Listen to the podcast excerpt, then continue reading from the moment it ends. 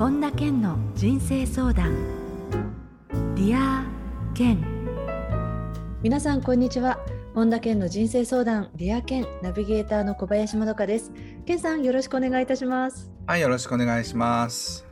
さて、えー、本田健の新訳引き寄せの法則エイブラハムとの対話。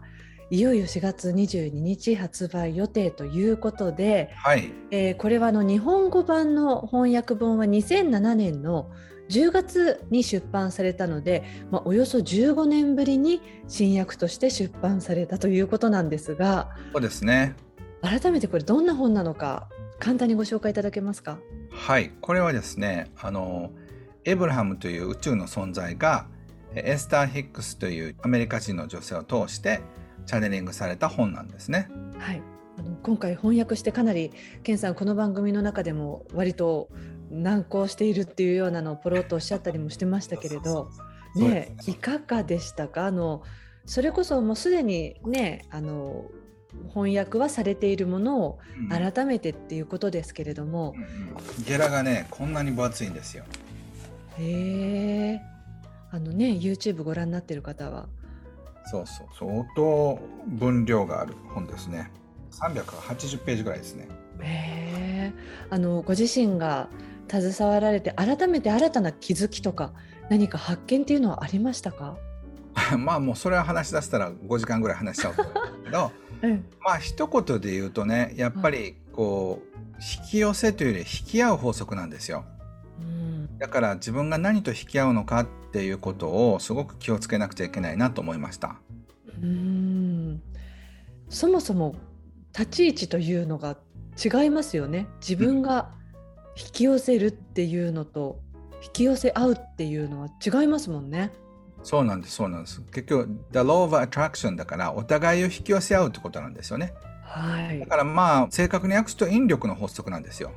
ああ、はいはい、はい、だから引き寄せるっていうとなんかこうお取り寄せと一緒でこう自分が向こうから引っ張ってくるっていう印象があるじゃないですか。あります。うん、だから引き寄この The Law of Attraction だから別にこっちが何かしなくちゃいけないことはないんですよね。うん、だから自分がその波動っていうかその状態になればその現実に引き寄せられるっていうかこうどちらかというと両方ともにこう相互に反応することなんですよね。うん。だからそういった意味ではこの相互に起きることっていう意味で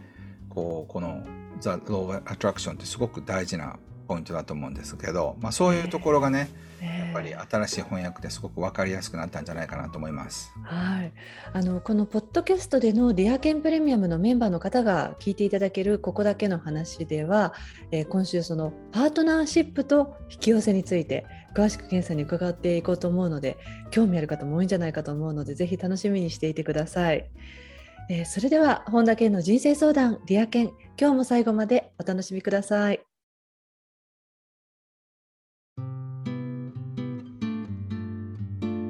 本田健の人生相談。 Dear 健。続いては人生相談のコーナーです。このコーナーではリスナーの方からいただいた質問に健さんに立体話法でお答えしていただきます。まずはラジオネームさくらさんです。健さんこんにちは。こんにちは。いいなと思って付き合ってもこれまではダメンズと呼ばれる人とばかりと付き合ってきました。今の彼は付き合って1年これまでの人とは違い普通の会社員ですが真面目で努力家の彼を見ているともっと活躍の場を広げてほしいなと思っています揚げまんというと言葉をよく聞きますが、えー、揚げまんになるためには具体的にどういうことをしたらいいんでしょうか？ということで彼の運気を上げたいということなんですよね。そうですね。これは女性から男性、男性から女性も一緒だと思いますけど、相手を信じてあげるってことですよね。相手のいいところっていうか、相手の可能性を信じてあげることができたら、その人はあげまになるんじゃないでしょうか。えー、そうするとこう何かやらなきゃいけないのかなって感じがちですけれどもそうじゃなくて自分がその相手にどれだけ信頼するかっていうのは自分だけができることですよね。そうですねだからなんかこう相手に一言も言えなくても、えー、あげまになることってできますよね。じゃあ例えばあのなかなか今結果が出ないとかそのこう発展途上の中にいるっていう時もそれもブレずに信じきるっていうことですか？まあ、ブレずにっていうよりはそのずっとそれを見られるかどうかってことだと思うんですよ。はい、だからそのその存在を目の前の人が今ダメだとしても、うん、その人ならやれるっていうふうに見てあげられるかどうかってことですよね。うん、でこれ人間って男性も女性もそうだと思うんですけど誰かにこううまくいくっていうふうに期待されたら、はい、やっぱその期待に応えたいなって思いますよね。そうですね、うん、どうせあなたなんかダメなんだからっていうふうに言われたらもう「へえ」みたいな「ダメになってやるわ」みたいな気持ちになるじゃないですか。えー、そういうことだと思います。あのどうですか？逆にその思いが強すぎちゃって相手にその期待のプレッシャーみたいなのを感じさせちゃう場合っていうのもあると思うんですけれどそういう場合ってどうですか？まあ、それはだから微妙なとこですよね。それはあなたこうなるのっていうふうに言われたら、何も分かってないのにっていうふうに思われますよね。だからあなたにはいつも可能性があるのって言い方だったらまたちょっと違うんじゃないでしょうか。そうかじゃあ押し付けすぎずにでも本当に相手のことを信じるっていうのがもしかしてあのあれですかねちょっとした言動とかでも相手に届くことっていうのもあるんですかね？そうそうだから例えばね、あなたなんで成功しないの？って成功するはずよっていうのが押し付けだとしたら、うん、あなたはこんなところでねくすぶる男じゃないわっていうふうに言われたら、うん、例えばよしって同じこと言ってるんですけど、うん、よしってなりますよね、はい、だからその立ち位置じゃないですかね。あの今はあなたダメだからあなたはダメっていうふうに言ってるのか、今ここにいてはいけないってあなたは別の場所があるのっていうのって違いますよね。違いますね、うん、だからやっぱり相手に対するそのものの見方とか接し方なんじゃないでしょうか。と後者だと今の自分も含めてすごくこう肯定してくれているっていう感じがしますもん。そうですねだからそういった意味で、うん、その人の運気を上げてあげる人っていうのは、今その人がいる状態よりももっともっと上を見てあげてるってことじゃないでしょうか。うんじゃあ本当パートナーシップだけじゃなくていろんな場面でそれは言えますね。そうですね。えー、はい、はい、ありがとうございます。えー、続いてラジオネーム橋本さんです。母親の介護に最近疲れてしまっています。昔から母との関係があまり良くなく、正直距離を置いて過ごしていたのですが、母が病気になってから母を自宅に引っ越させて介護しています。仕事もできず自分の時間ましてや自分の家族との時間も減ってしまうし口うるさい母には小言を言われてばかりです施設に入れるお金の余裕もなくこれが続くのかと思うとストレスが溜まってしまいます親に対してそう思ってしまう自分もなんか嫌です。親の介護をしながらストレスをためすぎずに前向きに母と接するようになるためのアドバイスお願いします。はいありがとうございます。まずねやっぱりその自分の母親との関係っていうのは基本的に難しいと思う思えると。まだ気が楽になりますよね。うん、うん、で父親母親とすごくいい関係を持ってる人ってやっぱり少数派で。でお父さんとお母さんがねこういわゆる常識的な人とかちゃんとした人だったらそれも可能だと思うんですよ。うん、でも例えばうちみたいにもめちゃくちゃな人だとか、まあ、例えばねあのこの方みたいなお母さんが口頭言う人だったらやっぱ難しいですよね。うんだから、まあ、ある意味修行だと思ってください。でそれでそのある意味そういうふうなのが与えられたわけだからさあじゃあこのゲームをどうやって乗り切るかってことですよね。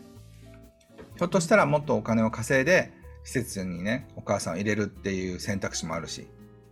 それはだから限られた状態でやっていくってことですよね。えー、そういうこともできるかもしれないしあるいはその自分がねもう少し手を抜いてえー、公のサービス公的なサービスもいろいろありますから、はい、そういうのにあの来てもらってでもう少し自分でやるのを減らすってこともそうかもしれないし、うん、やっぱり自分なりのそのどうしたいのかっていうのがないと、いつの間にかその介護ばっかりになってしまって自分が楽しむってことがなくなってしまうってこともありますよね。うん、そうですねだからその正解はないんですけど、うん、自分自身がどれぐらいどれぐらい介護をやりたいのかってこともそうだしやっぱりそのストレスっていうのはやっぱ人生を生きていく上で必ず出てくるストレスなんですよね。だからそういった意味でここからそのもちろんだからお母さんをその公的なねとこに預けてはもう一切知りませんっていうのでもありかもしれませんよね。例えば、うん、一番親不幸な場合だと思いますけどそのめちゃくちゃ親不幸、母親病気の母親を蹴り出すって親不幸とそれからそのもう24時間ずっとそばにいるっていうのとの間のどこが自分が幸せなのかっていうのを考えるタイミングなんじゃないでしょうか。うん、はい。ね、なかなかこうもう出来上がってしまってる関係性ですからね特に親子っていうのは。そうですね、ね、なのですぐにはあの答え出ないかもしれませんが、えー、ご自身でそのバランスっていうのも取る必要があると思います。はい、質問ありがとうございました。えー、続いてラジオネームジンさんです。ケンさんこんにちは。こんにちは。えー、コロナ禍で失業し、人生が今八方塞がりの状況です。とはいえ生活していくために行動をしていかなければいけないのですが、八方塞がりに感じるときにそこから抜け出すにはどうしたらいいでしょうか？はい。まずね、その今自分が八方塞がりの状況ですっていう言葉を言っていて、同じ言葉を2回使ってるんですよね。はい、なので、仁さんは八方塞がりの中にいるっていうのを自分で認定してんですよ。もう八方塞がり認定みたいな形で。はい、だからもしそれが八方塞がりじゃなかったとしたらっていうところから考えてみたらどうでしょうか？はい例えば今仕事がないだけの状態で、うん、ここからある意味で人生をリセットできたわけだから、うん、全く違う生き方とかあり方をしてもいいわけですよね。はい、そうすると自分のね人生3.0が始まったっていうふうにワクワクすることもできますよね。そうですね、うん、で最初はまあある意味誰も誰でもができる仕事からスタートするかもしれませんがさあここから面白い人生が始まるぞっていうふうなテンションになったら多分何だってできると思うんですよ。ね、なかなかこう落ち込んでしまう時ってそういうちょっと待ってよっていう裏から見るってすごく難しいじゃないですか気持ちとしても落ちている時って、うん、でも本当にそのちょっと視点を変えてみるともしかしたら全然違うようになってるかもしれないですもんね本当に。そうですねだからそれをどちらの未来を自分が選択するのかってことだと思います。だからまず八方塞がりの状態じゃないかもしれないっていうところが最初のステップじゃないでしょうか。うんそこからね多分いろんなものが見えてくると思うんですよ。はいうん、でその別に仕事がなくなったからって言って八方塞がってるんです、まあ、一方は塞がったわけですけどね、うん、だから一方塞がりっていうふうに言うのもいいんじゃないかな。うん、でここからだから人生を変えるとしたら何を変えていくのかってことをぜひ考えてみてください。はい質問ありがとうございました。はいありがとうございました。続いてラジオネームのんさんです。結婚して6年目になりますが先日私に内緒で夫が300万円の借金があることが発覚しました。株で借金をしたそうなのですがなんで相談してくれなかったんだろうとかなり夫に失望しました。正直大事なことを隠していた夫と関係をこのまま続けるか悩んでいます。もし何かアドバイスがあればいただけると嬉しいです。はいあの今どっちかというと株って上がってきたからそんなに あの損するタイミングじゃないんですけどねでもあの、まあ、そういうふうな状態になってるってことはやっぱりこうまずこうなんていうんでしょう株の知識がなかったってことですよね。えー、そしてそれをちゃんと直面して言えなかったってことを考えるとあのそのお金とかそういうものに向き合うのが下手くそな旦那さんってことなんですよ。うん、なのでそのまずそういった感じのことを何でやったのかっていうことを考えるとやっぱお金を増やしたかったわけですよね。そうするとなんで株に投資したのまあこれ多分ビットコインでも一緒だと思うんですけどなんで投資したのかそしてどうしてそういうことをやったのかっていうそのまず最初の気持ちが分からなかったら、うん、彼のことが理解できませんよね。うん、で別にねこれ300万儲かったんだって言ったかもしれませんよ。うん、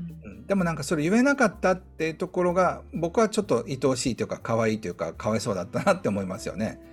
でこれ3000万だとまたちょっと話違いますが300万なんてまあなんて言ってるとちょっとなんかあれですけどいくらだって取り返しがまだあの結婚して6年ってまあ何歳か分かりませんけどあの多分75歳とかじゃなさそうじゃないですか、うん、そういう意味ではね全然ここからやり直しが効くと思うんですよ。だから300万でその夫婦のこうある意味絆が深まるのか300万がきっかけでやっぱり金の切れ目縁が切れ目みたいになるのかっていうところをやっぱ2人で話し合った方がいいんじゃないでしょうか、うん、何週間か前にその貯金するかどうかで意見が合わないっていうのありましたよね、はい、こういうことは起きるんですよ。なのでそういうふうなことが起きた時にしっかり自分でちゃんとその見極めてやっぱこれを言えなかったっていう、まあ、例えば僕が奥さんの立場だったらまず300万損するような才能のない人とは嫌だっていうパターン。でそういったことを隠してたってことがもうダメだっていうパターン。でもそういったことも含めてやっぱりでも愛おしいなと思うっていうのが3つのパターンってことですよね。うん、うん、でこれをどちらを選ぶかはノンさんが決めることだし、あの旦那さんも本当にこれ申し訳ないって言ってもっぺんやり直せるかもしれないし、うん、ただだからその辺がそのノンさんがどこまで受け入れられるかどうかってことですね。これは例えばだから浮気もそうかもしれないし、うん、その自分がそれをどこまでキャパとして受け止められるのかってことを考えたらどうでしょうか？ね、なんか隠されていたっていうことにそもそもあのショックですよね。でもきっとこの文面からも分かるだから言いたかったんだと思いますよもちろん、うん、うん、でもそれが言えなかったっていうのと隠してたっていうのもちょっと微妙に違うと思うんですよね、うん、うん、だから僕はその言えなかったっていう方もちゃんと見てあげてほしいなと思いますけどね、うん、うん、だってあのこんなタイミングで損してそして言えないっていうのはやっぱりちょっとね そういう不器用な人だと思います。だからそんな人なんかもういいと思うのかもしれないしね、うん、と思いますけどね。もう一回ちゃんと話を聞いてあげてもいいんじゃないかなと思います。はい、えー、のんさん質問ありがとうございました、はい。ありがとうございました。以上人生相談のコーナーでした。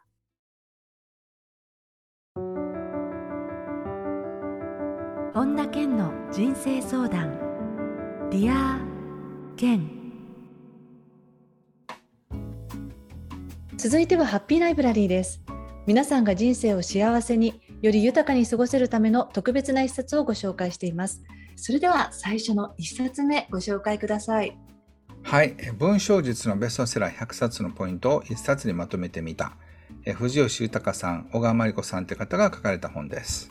えー、これはあの特にあれですかねやっぱり作家を目指す方とか文章で発信する方っていう方たちにはすごく参考になる本ですよね。そうですねあの藤吉さんと一回僕お仕事したことあるんですけどすごい文章がうまい方で、えー、今までいろいろお付き合いしましたけど本当トップ3に入る方なんですよね。えー、その方がその文章術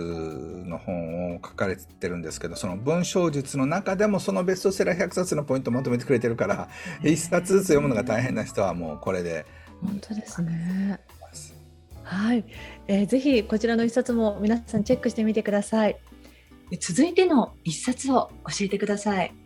はい、え強運は口元からメンタル歯科医が教える47の幸せ習慣ことで松谷秀子さんが書かれた本ですね。えこれはどういう本なんですか？この方はねあの僕も個人的に知ってるんですけどこう歯科医なんですけどメンタルのこう精神的なその心理学にもすごく造形が深い方で。で3万人以上の患者さんを見てでその人生とこうなんて言うんでしょう。あの歯がつながってるっていうことをすごく語られてるんですよね。あの例えばあの前歯がない人は胃腸の調子が悪いなど歯や歯茎は内臓の調子と深いつながりがありますと。でも面白いのがこう噛むための筋肉は幸せホルモンセロトニンを分泌するほか免疫や代謝に影響しますと。で結局言葉を交わして人とつながり口からご飯を食べて体を作ります。で心とその口元ねその辺がすごく影響してるってことが書かれていて結構面白い本なんですよね。えーうん、噛む咀嚼でセロトニンが分泌されるんですね。そうそうそう。だからやっぱ心理とすごく関係してるんですよね。えー、面白い。えー、じゃあそういう意味でも口の方からそういう気持ちとしてもアプローチできるということですもんね。ね、なのでおすすめです。はい、ありがとうございます。はい、えこのコーナーではあなたからのおすすめの一冊も募集しています。ディアケンアットマーク iuoffice.com までお送りください。以上、ハッピーライブラリーでした。それでは、ケンさん、今日の名言をお願いします。誰もが世界を変えたいと思うが、誰も自分自身を変えようとは思わない。レフ・トルストイ。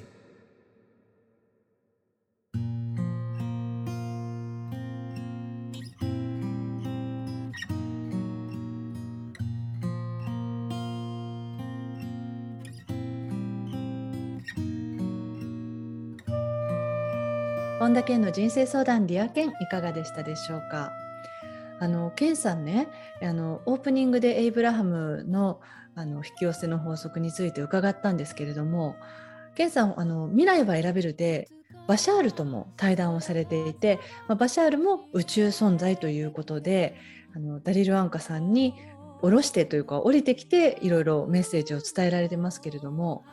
どうですか？こう2つのこう存在と密な感じになった今バシャールとそのエイブラハムのなんかこのパーソナリティというか人格というかそういうなんか違いみたいなものって感じられますか？そうですねなんかね全然僕の中では違うんですよね。えー、あのバシャールっていうのはそのダリランカの未来星なんですよ。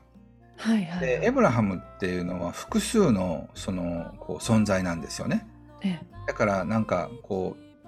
なんか種類が違う感じがしますね。ああそっか。うん、バシャールの方がもっと個人的なおじさんみたいな そんな感じ。おじさんとかおばさんとかであのジェンダーはないんですけどね、えー、もっと普通普通というか感じの人でエムラフもなんかもうちょっとねなんていうのかなこう人間っていうかそうそういう感じじゃない存在みたいな感じですね。ああそうですか。うん、えー、あのそういうのはやっぱり実際に原本とかこう英語でも読まれたりしてても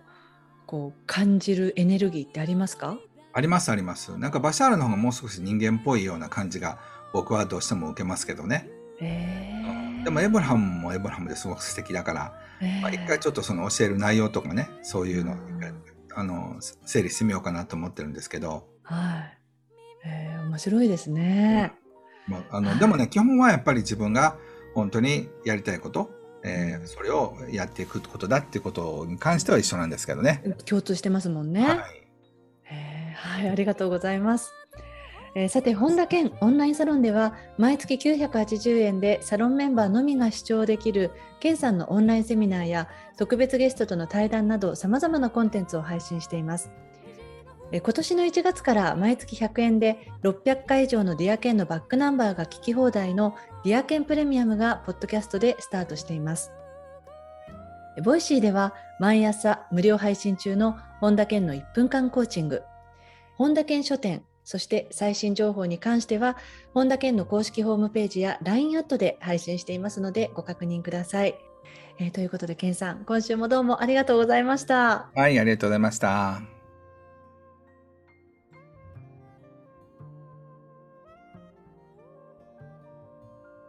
ここで本田健セミナーに関するお知らせです。5月21日土曜日。大好きなことを見つけて情熱100%で生きる方が開催されます。詳しくは本田健公式ホームページよりご確認ください。